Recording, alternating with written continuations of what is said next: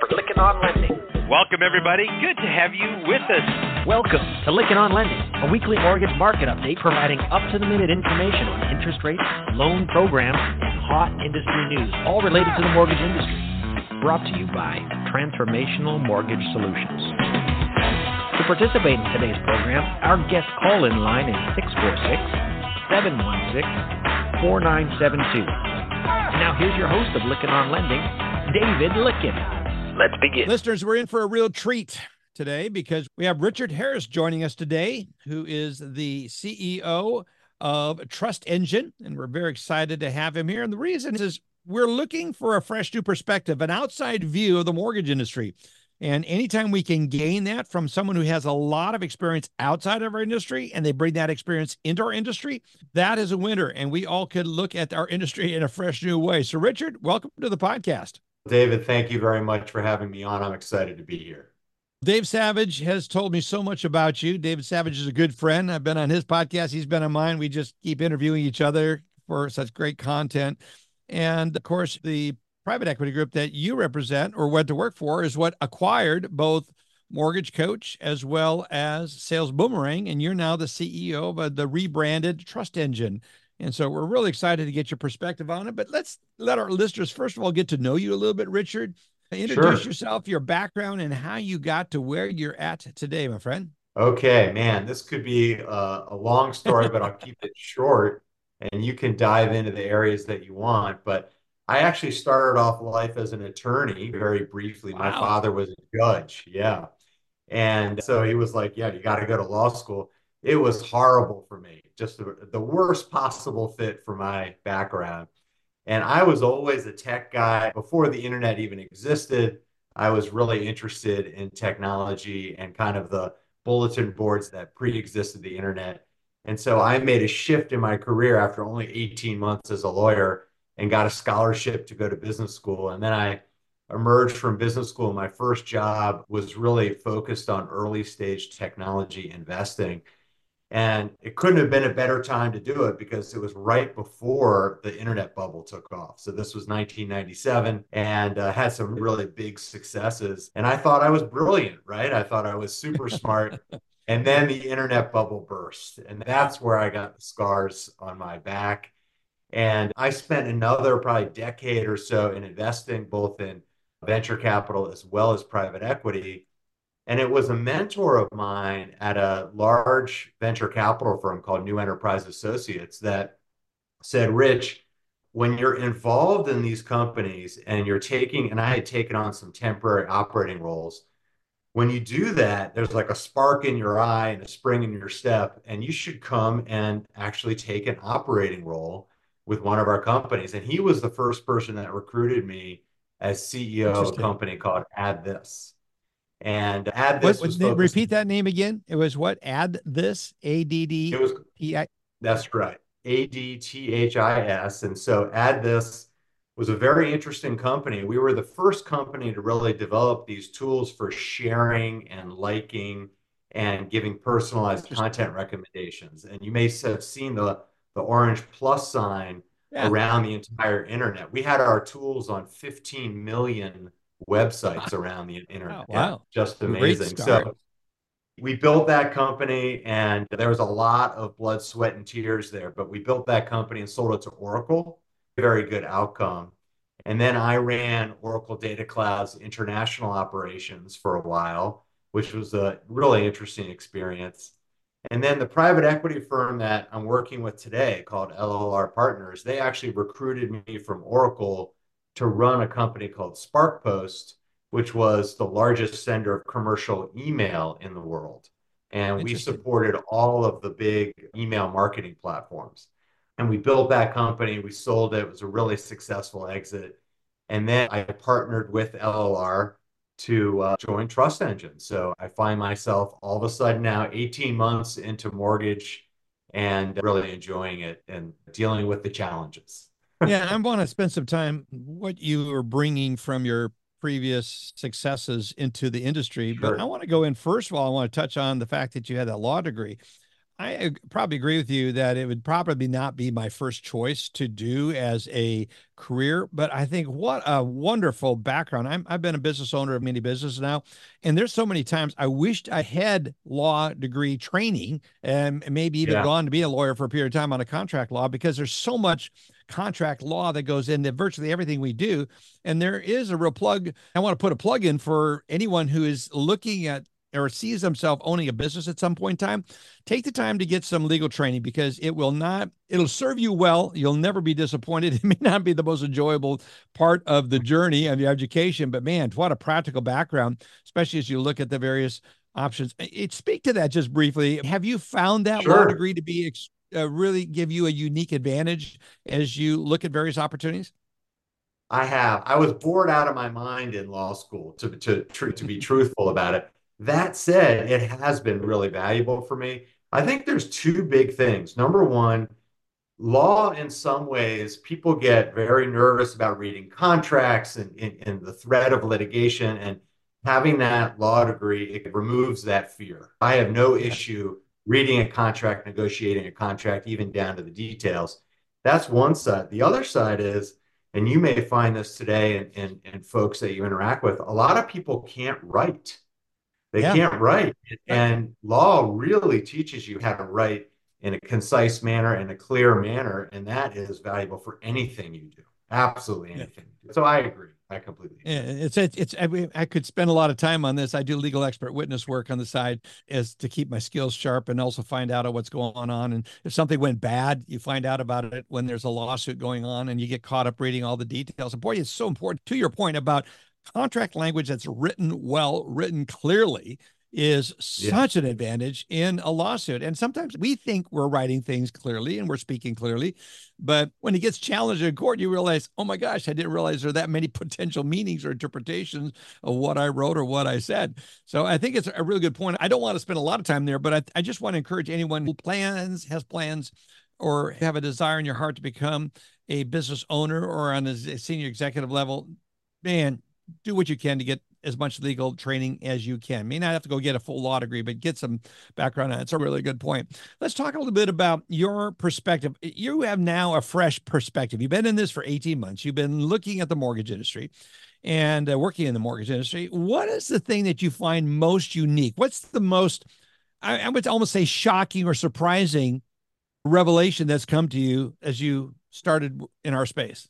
Wow. Number one has to be the sensitivity of the business to interest rate changes, right? So I knew coming into this business that it was highly sensitive to interest rate changes. And I knew we were coming into a rising interest rate environment.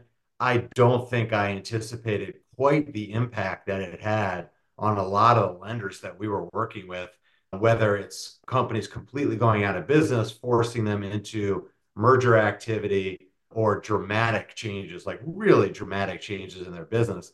I've been through many different economic downturns in my career internet bubble burst, 2009 financial crisis, you name it, even the more recent tech downturn. And this kind of blows it away. So it's just a very volatile industry relative to what's going on with the interest rate environment. And I don't think you really fully understand that until you're in it. Yeah, it's a good observation. And it's a little bit of a surprising observation as well, because we know how volatile tech can be. You can ah. have a great idea, have it launched, and have that idea taken out or have the rug pulled out from it. It seems like in a matter of a year or two. And so there can be a lot of volatility, but this one is very pronounced. Now, to be honest with you, Richard, what's so unique about this one is I've been in this industry for 50 years. Nothing is quite prepared us. I'm not sure anyone could be prepared for what we just gone through. It, it is when the Fed artificially stimulated interest rates during COVID, and then we went into the, one of the lowest rate cycles, and only to be just a, a whipsawed into what felt like the highest rate cycle, not at all close to the highest. But it was very painful. What are some of the observations you've seen of the companies that you have seen or you think have the greatest chance of success? Again, looking at it from as an outsider, what would you say sure. are the mortgage companies that have the best chance of success? I think there's a, a few things I've, I've observed working with some of our customers, working with some of our partners. And one of the big things is that the industry in general moves very slowly. And there's a number of reasons for that. So yeah. you've got the regulatory issue, which causes it to move slowly. But then I think there's also just this issue, particularly on the retail side, having to work with all of these individual LOs who tend to have extremely high influence on major decision making at these lenders. And I really think that stagnates innovation, it stagnates change. It prevents these companies from moving quickly, and speed is such an important factor for success and embracing innovation. And then there's also this issue of, I would almost say it's bureaucracy created in reverse, right? Because typically you think of bureaucracy created from this large monolithic organization but it's actually the reverse yeah. where you have a bunch of LOs that all want to use their own tech platform creates massive yeah. complexity and problems. That's just a few of the things that I've seen in this industry. I think you're hitting on some really interesting points. And when you look at complexity from where it comes, as you are inside of Oracle, that is a huge organization. Yes. And you'd think that you would have gotten used to the political environment that can be inside of there. But this one is unique because of the agencies, the regulatory pressure that's on us from the outside. It is very unique. And then you have the entrepreneurial bent within the loan officer ranks that are saying, I don't want to use this. I want to use this CRM or this platform. But you are sitting on top of some really innovative companies. Sales Boomerang, I love Alex and the whole group and what they started with there. When he brought that out, it was like, wow, this is so exciting what this could do for the in- industry. Now, it's lived its first early life cycle. And We're going to talk about sales coach and how they all fit together. I really want to get into how you see it fitting and kind of some strategies and why people should be paying attention to these two trust engine and the combined efforts. But looking just sure. at the sales boomerang aspect, that had an initial life cycle and it's now growing in a way under your leadership. What would you say is the evolution that we can anticipate seeing not only what was sales boomerang, now trust engine, but also generally what that service provides? Sure. So Sales Boomerang provided a very valuable service, and that is really providing data or triggers to people and to get them to understand what's going on with their customers. And then, for example, if someone actually has a hard credit pull, one of your borrowers or prospective right. borrowers, then you could call them up and say, Hey, I understand you're shopping for a loan, and let me talk to you about that. And here's why you should either stay with me, continue to do business with me, or why you should do business with me instead of someone else. And that's a singular data point, and that's valuable, but there's no context around that. What's actually going on mm. in the hmm. borrower's life? What are the borrower's goals? How do they want to approach their the next phase of their life and what's going to get them to financial freedom for example which is something that Dave Savage talks about a lot what we're trying to do is to take this from singular data points without any context and give the full story, the full picture, and get predictive, not wait until the last minute the borrower is already out there shopping, but really give the lender an understanding of what's going on with their customers and their prospects so that they can engage with them and have that advice based conversation and become a trusted advisor and do repeat business with these folks over time. And this is, by the way, something that we've seen in other industries as well. And it absolutely works. And this was an evolution that occurred in several other industries before it occurred here. And I could certainly yeah. talk about. It. I would like to get your perspective on that. What we're really talking about, what I got excited about it is business intelligence. We have not focused enough in our industry on the business intelligence. It's really consumer intelligence.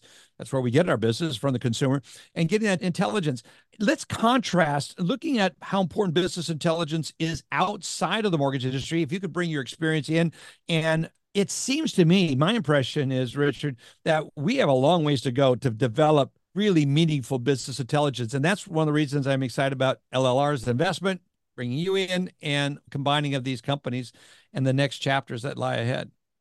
So, intelligence is certainly important, and that's one piece of it. And I think that what we've seen in other industries and in the mortgage industry is that people have done a pretty good job collecting a bunch of data, providing right. more intelligence, that's for sure. For example, many mortgage lenders use a CRM.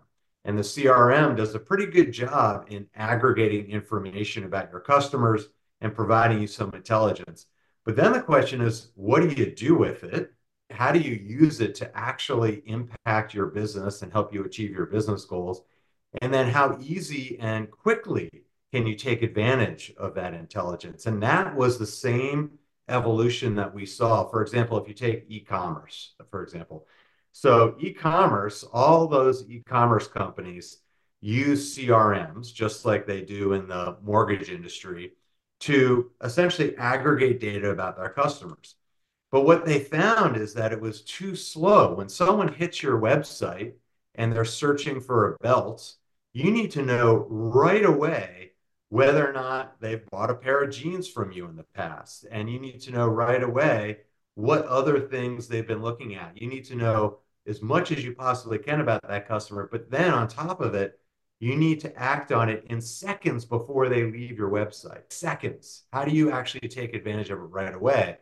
And so that's where you saw the advent of new platforms called performance marketing platforms that specialize in bringing that data in and acting on it literally instantaneously. And that's exactly what we're bringing to the mortgage industry. So companies, and these were all my customers in a prior life. So customers like Braze, Klaviyo, Bluecore specializes in e-commerce. Iterable, you may or may not have heard of some of these companies, but these were over the last 10 years the performance marketing platforms that grew up alongside Salesforce and Oracle and Adobe, the legacy CRMs. They were very good platforms, Adobe, Oracle, and Salesforce and Microsoft, but they were not built for very quickly actioning intelligence and high flexibility and speed. Yeah. So when it comes to performance marketing systems and platforms like that, I'm not sure our industry has that in their grid. And the fact that you have that's that, right. I think this is one of the things that's so exciting about we need to be paid attention to what you're going to be doing there at Trust Engine. So, what does performance marketing systems platforms do? Give us more of a context of that to help those that do not understand that. I think I do, but sure. I'm not even sure that I do. That's no problem. So, performance marketing really is about number one, understanding your customer. So that's collecting data from various different sources and really understanding your customer, but then being able to activate it very rapidly. And then the third piece is once you activate it, so take action on it, reach out to the customer with a very personalized offer at the exact right time that they're in market for a loan or about to be in market for a loan. And then be able to have, say, an advice based conversation because you have information about them. The last piece then is to really bring that information back of what worked and what didn't in an automated way and enhance your data and optimize your algorithms so that you have this constant loop going, an automated loop that optimizes and improves performance over time. And the whole idea is that this has to be very automated right? If you've got a situation in typically a CRM, for example, you have data about your customer, and you may say, I want to create a, a nurture campaign to stay in front of them. Often it's very complicated to set that campaign up. Once you get it set up, you may not want to touch it for six months, maybe for a year. Maybe you're changing every month. You'd be one of the more advanced lenders out there today. Performance marketing automates that customer journey how you're reaching out to them every single time automatically and immediately. What is the most effective way to do that? And we've seen these bots that's been so popular and prevalent on so many websites. Is it in a transaction as personal as and important and pivotal and monumental is I'm trying to find the right word there. Monumental is probably the best word for most consumers. Is electronic communication about that? If you're buying a refrigerator or buying something online, that may be one thing. But you're talking about the mortgage. This is where the babies sleep, and then you're financing yeah. on your primary residence. Are you finding that there's anything that we need to be doing differently as it relates to it being a mortgage versus a consumer product?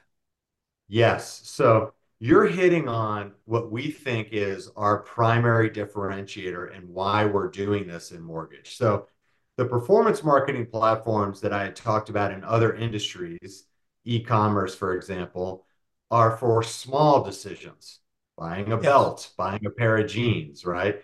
Maybe you can even get up to the point where you're buying a car online without talking to someone, but that's unusual, actually. Tesla's doing that today, a few other companies. But for the most part, these are smaller decisions that don't impact your life as much as a house, which is typically your largest financial decision.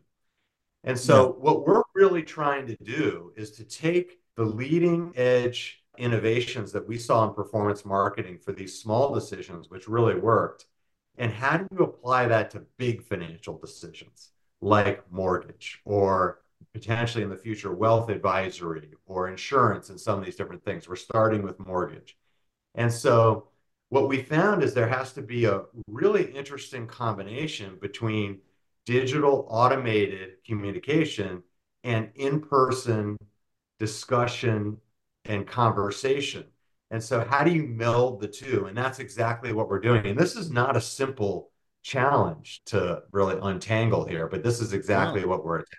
Talk about digital automated. I just made a note digital automated communication. What does that look sure. like? Where's that going? We're seeing Chat GPT. We're seeing so many advances in how we can communicate, enhancing our ability to communicate, improving our writing skills, going back to what you're talking about, people yeah. to learn how to write. But in your mind, cutting edge when it comes to digital automation communication.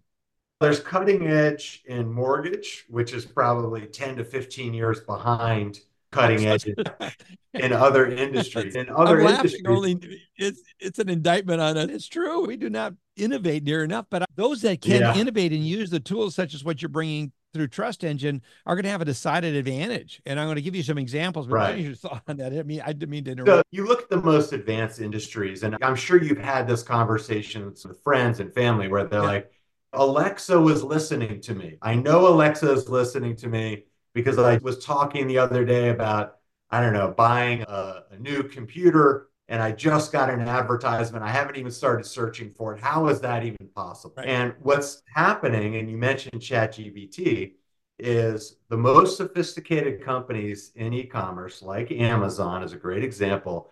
They are combining everything you know about you, which is a lot, right? They know right. what you're looking for online, what you've purchased in the past, right? They probably know about your family. You've done family on Amazon, so they probably know your demographics. It's incredible what they know about you. And they're able to use artificial intelligence to predict then what you are likely to do next. And it's gotten so good that people think that Amazon is using Alexa to listen in, but they're not. They're just yeah. using artificial intelligence. It's so powerful. This is a question that a lot of us have been in the industry for a long time, Richard, have, have considered the fact that an Amazon could come into our industry and absolutely turn it up on its ear because they have all this knowledge and they would have such a decided advantage. Why is it that you think that companies like Amazon or Microsoft or any of the others have not come in successfully into the mortgage industry. I think some of them have tried different ways, but what, what is the reason they haven't? And is that something yeah. you think might change? I think one of the big reasons is that I've learned this over the last 18 months. Mortgage is a very specific industry with a lot of specific ways of doing business. It's highly regulated, it's highly volatile, impact by the interest rate environment. And so I think a lot of those factors make it such that people are hesitant to just jump into it. Now, a company like Amazon doesn't seem scared of going into any industry. They're in the grocery industry, they're in health insurance, prescription, you name it. If they decide to go in, they may come in. You've already got Rocket, right, which is taking an Amazon like approach, and they've gone from nothing over the last, what, decade or so to become the dominant lender in the United States. And I think that's a really good example. And then you also have UWM, who has very much through investment in technology and their tech platform that they're providing to brokers essentially for free become dominant in the wholesale market, right? In the in the broker right. market. I think you have seen some of it. And if, if Amazon was going to do it, they probably would buy UWM or Rocket. They I have guess. the capital to do it. That would make sense. Yeah. yeah. Oh, absolutely. So I'm sorry. I'm going to go two different directions now. We have two ways we have the relationships we have through the mortgage servicing rights we refer to as MSRs. We have our investment, we've made a loan, we retain the servicing. Many of us retain servicing. And so it's the retention of the consumer that we have.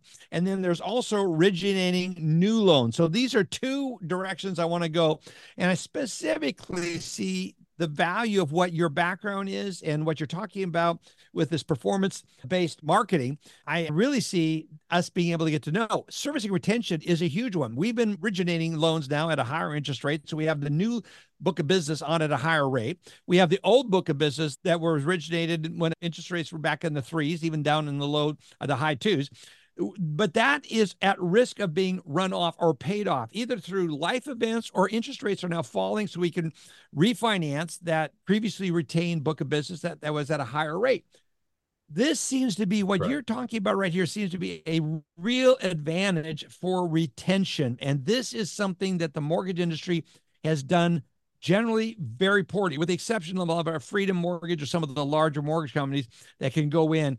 And I'm really interested in your take on this. And if you have any specific initiatives to help those that own MSR, I'm thinking several of my clients that own MSR, significant MSR investment, and they are really wanting to do a better job of retaining it. How can Trust yeah. Engine help them? You're hitting on exactly what we're going after here. And I think whether it's retention and I also want to talk about prospects because I think prospects are probably unfairly ignored in this industry. And that's one thing that I've seen. And, and particularly in this purchase market, we're seeing pro- the whole prospect database, which I could talk about as being extremely high ROI and very effective. But on the retention side, it's similar to what we're doing on the prospect side, quite honestly but oh, it's it okay. a question of understanding what is going on in their life. I think in the mortgage industry, what we've seen is that people who own servicing portfolios, their idea of understanding their borrower is literally setting up a prospect trigger so that if there's a mortgage inquiry alert, then they call them and they say, Hey, you should stick with me. I can give you a better rate. That time has passed. And that time has really passed. Thank you for saying if that. You, if you want to be a leader, if you want to be an innovator, and by the way, I've talked to the folks at Freedom and they have an entire data science team doing this. So if you're a servicer and you're not trying to get more predictive, if you're not trying to understand what's going on in your borrowers' lives before they take an action, you are not going to survive. You're not going to survive. So true. Uh, you may survive for a while, but eventually your business is going to go away we've run these analyses for a number of our customers, and we've seen that a lot of the best lenders are retaining only 20% of the loans that current borrowers go out and do. One in five, that would be good. And in my view, that's crazy. You should be 80, 90%. Why is it not 80 to 90%? right? You've already got a relationship with them. In theory, we have a relationship, but we let that relationship go. And I think this comes into relationship nurturing. And one of the things I'm so fascinated about is what technology can do without the human factor to continue to nurture that relationship. Speak That's right. That. This is we your background a, uh, that you're pulling on your background from your previous life outside the mortgage industry. Yes. And this is a perfect analogy, right? But and the same evolution occurred in e-commerce that's happening now in mortgage. I'll start by talking about a customer forum that we had. And I remember, and I'm not going to, of course, say who this was, but I talked to one of the lenders and he said to me, Hey, Rich, if I can talk to one of my borrowers on their birthday, I'm going to have them as a borrower for life. And I said, Really? your borrower actually wants to talk to their lender on their birthday, that's the person they want to talk to. And that really matters that they got a happy birthday. Who cares? Who cares? And the same evolution occurred in e commerce, right? In e commerce, it started off, oh, we've just got to stay in front of our customer all the time, right? If they bought a belt from me, I'm going to just hammer them with emails. And every month and every single quarter, I'm going to send them more offers for belts and I'm going to keep telling them the new belts that came out and this fashionable one and this, that, and the other. And what we realized in e-commerce many years ago is that just creates customers that don't want to do business with you anymore. They're just annoyed. They already have a belt. They don't want to hear yes. about 20 more belts, yeah. right? They're sick of it. And so what you need to do is if you don't have anything relevant to say, don't say anything at all And when you do have something relevant that actually will enhance the life of the person, that's you got to put yourself in the shoes of your customer. What's going to actually be relevant, interesting, and going to actually help them achieve their goals, help them solve their problem. If your offer to them doesn't do that, don't do it. Just don't do it. And sending a happy birthday message, I don't think that solves any big problem, right? I agree. So I agree. we got to shift in the mortgage industry to do exactly what they're doing in e-commerce. And e-commerce, it goes back to the example of Amazon, but I can give you an example of 10 or 15 other e-commerce brands that are doing exactly this they're gathering data in the background on their customers. They're understanding what's going on in their life. And instead of sending them, oh, you just bought a belt for me, I'm going to keep hammering you with belts, they say, hey, you know what? Our models are saying this person probably is going to be in a market for a new sweater soon. And before they really even start going out to look, we're going to send them a coupon for 50 bucks off the latest sweater and we're actually going to save them money on something that they want and need, right? And this is yeah. the same thing that has to happen in mortgage, where you get in front of it, you understand, hey, this person just had a baby, they've got great credit, right? Their house is probably too small for this expanded family. And so now we're going to send them an offer before they've already gone out there and started shopping with other lenders. We're going to send them an offer saying, hey, we can help you afford that new larger house that you've been thinking about. Let's talk, right? As I'm hearing you talk, I realize, especially when you made the comment about Freedom has a data scientist department, they're really going in and analyzing the behavior. Oh, yeah. Is this telling us that the game is going to the bigs, only those that can afford these more sophisticated data scientists in a back room somewhere working away? Or can they partner with Trust Engine and the little guy has a fighting chance to stay involved here. Absolutely. That's what we're trying to do. We have our own data science team. We're investing millions of dollars in building this platform. And the whole idea is to arm the average lender with Amazon like capability, right? That's exactly what we're trying to do. And we're finding that even large groups like a Freedom and or like a UWM need our services as well. I saw this in, in other industries. When I was at Oracle, our two largest customers were Facebook and Google. So you would think Facebook and Google. You would think they would have they've. Got, they wouldn't need you. What do they need us for? They've got the largest data sets in the world. And what do they need our help for? They've got throngs of data scientists and all this stuff. But at Oracle, we had an incredible data set that they just didn't have and we were able to give them predictions on their consumers and how to engage with them that really enhanced what they were doing. And they used our data and insights in combination with their own to provide brands even more accurate advertising and more effective advertising. And so we were able to do that here. That's what we're doing exactly in the mortgage industry. You really need to do as a lender is stop that fear of change right? Embrace yeah. innovation, right? Get out there and try some new things, whether it's us or another tech platform that you really think is going to help you achieve your business goals. Try it. Don't be scared of doing it. The folks that do and embrace innovation, they're going to win. If you don't believe that, look at every other industry in the world. And I see a lot of fear in this industry, honestly what area do you see the fear? I've got so many different directions I want to go with this yeah. conversation, but let's touch on that fear thing for a minute.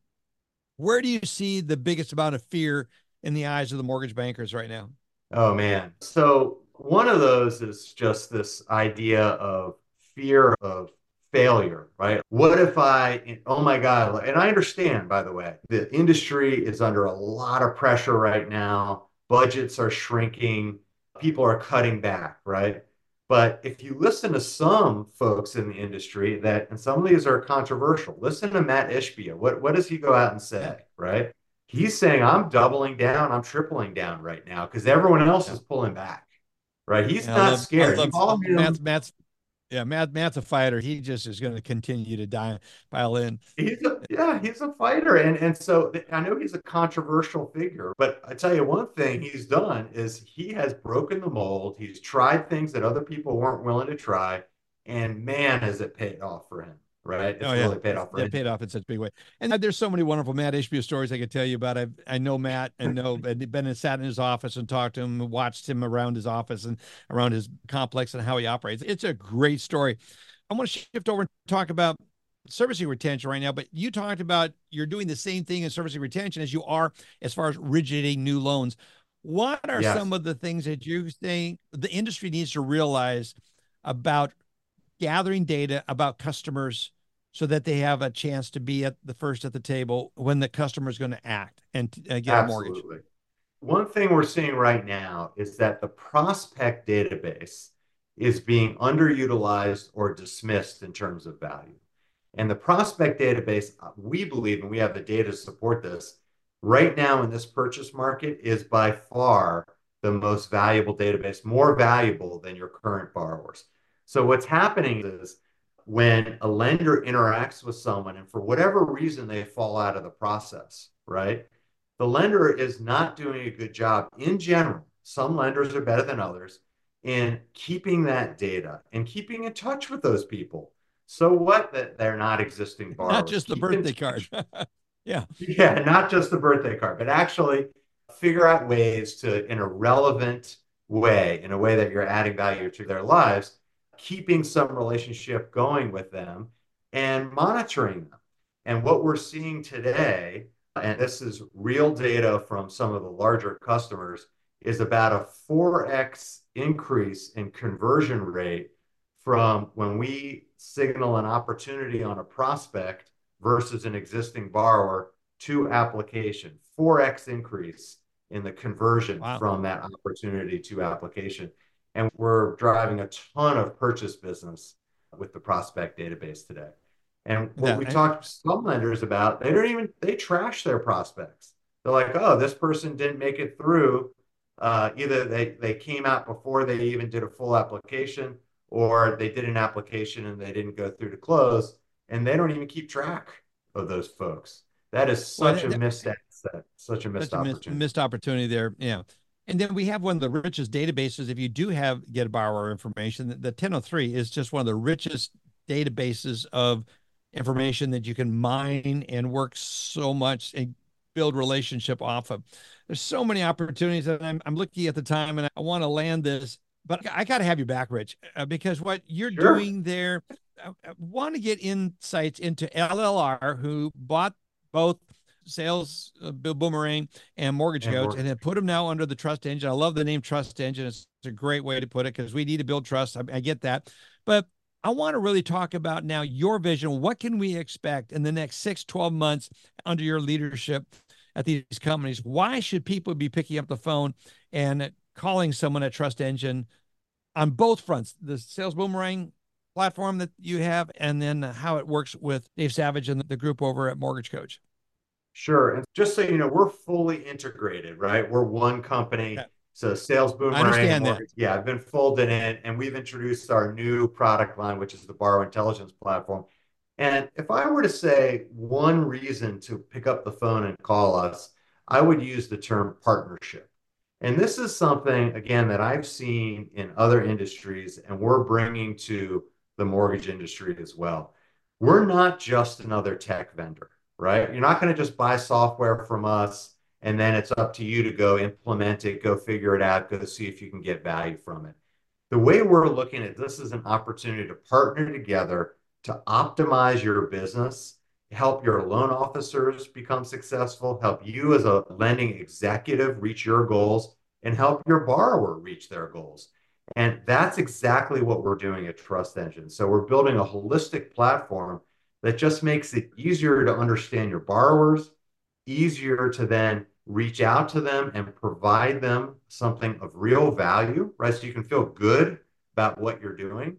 And then to actually take that information back and bring it back into your business so that you can then improve, really improve your business, right? Like, how do you understand which loan officers are performing well and why? right? And how do we replicate that? There's a great story that one of my mentors used to tell me. I won't tell the whole story, but it's about basketball. And there's a big study done about basketball coaches, and some basketball coaches were focused on, oh, what are all the problems, right? And let's just fix each problem. And then some basketball coaches were focused on, hey, these are the players that really are doing well.